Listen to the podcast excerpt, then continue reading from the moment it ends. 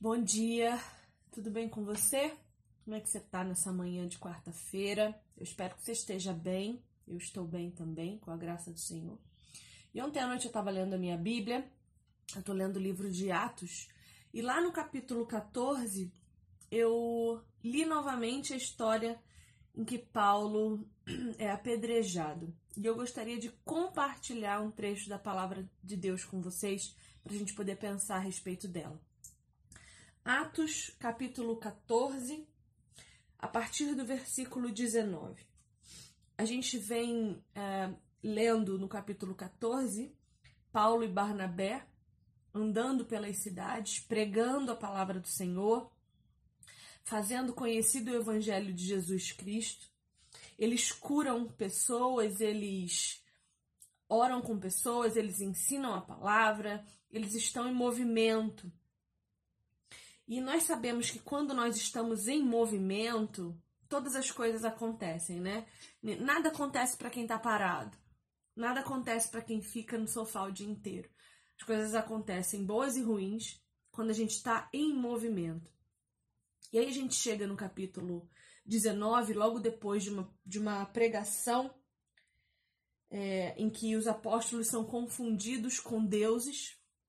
Veja, se a gente voltar um pouquinho no versículo 11 desse mesmo capítulo, vai dizer o seguinte: depois de Paulo e Barnabé curarem pessoas, quando as multidões viram o que Paulo fizera, gritaram em língua licaônica, dizendo: Os deuses em formas de homens baixaram até nós. A Barnabé chamavam Júpiter e a Paulo Mercúrio, porque era este o principal portador da palavra. Então vejam, muitas vezes a gente confunde pessoas comuns como nós, que estão mais conectadas com Deus e assim falam de Deus com mais propriedade, com deuses. E essas pessoas confundiram. Paulo não permitiu que o adorassem. Então, essas pessoas se revoltaram contra ele. E no versículo 19, a gente vai ver o seguinte: Sobrevieram, porém, judeus da Antioquia e Icônio, e instigando as multidões e apedrejando a Paulo, arrastaram-no para fora da cidade, dando-o por morto. Eu quero falar com vocês sobre a cultura do cancelamento.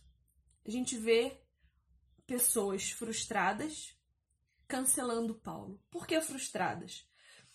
Porque Paulo estava dando a elas uma coisa que elas não tinham conhecimento antes, uma coisa que as encheu de conhecimento, as encheu de novidade, encheu seus olhos, porque Paulo operava milagres junto de Barnabé.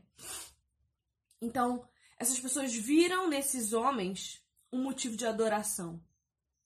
Viram neles ídolos e colocaram esses ídolos em seus corações. As pessoas le levaram a adoração que deveria ter sido para Deus, da qual esses homens falavam, para eles. A gente vive numa sociedade em que as pessoas amam ser ídolos. Elas amam ser adoradas, elas amam, amam ser idolatradas. E a gente acaba caindo no erro de permanecer nessa adoração. Isso nos faz bem, isso nos conforta, porque a gente tem um referencial. O ser humano foi criado para adorar. O ser humano foi criado para buscar referências à sua volta, para constituir a sua própria identidade. Nós somos constituídos a partir do outro. A gente não tem como ser um indivíduo sem outra pessoa que nos referencie. Nós sabemos quem somos a partir do momento que encontramos outra pessoa para nos referenciar. E nesse momento, essas pessoas que estavam em, na cidade de Listra encontram dois referenciais, entram em completo êxtase e os adoram. Só que Paulo e Barnabé sabem que esse tipo de adoração é prejudicial. Eles têm Deus dentro deles e eles impedem que as pessoas o adorem. Essa é uma atitude honrável, uma atitude nobre. Paulo se desespera em ver que aquelas pessoas os confundiam com deuses, que tomavam no, nos seus corações o lugar de Deus. Ele não queria isso. Então ele diz para essas pessoas não fazerem assim. Frustradas, o que elas fazem? Apedrejam Paulo e o levam para fora da cidade. Quando nós vemos que as pessoas que adoramos não são como nós esperamos que sejam, porque afinal de contas são homens, não são Deus, nós os cancelamos. Nós transformamos a vida delas um inferno. Nós fazemos questão de humilhá-las, de desonrá-las, de dizer para elas cada detalhe de erro que elas têm, sem olhar para nós, sem ver que aquela pessoa é humana como nós somos, que ela erra como nós erramos e que o único perfeito é Jesus Cristo. Então, hoje eu te convido para parar de idolatrar as pessoas, parar de criar mitos, de criar é, altares para seres humanos como você. Quer criar um altar no seu coração? Cria para Jesus, porque ele não tem como te decepcionar. Ele não tem como te frustrar.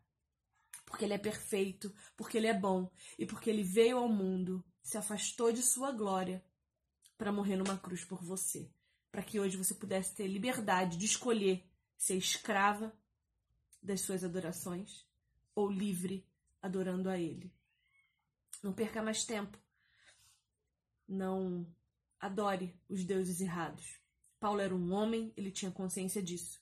Mas será que a pessoa que você adora tem consciência também de que ela é um ser humano e de que erra?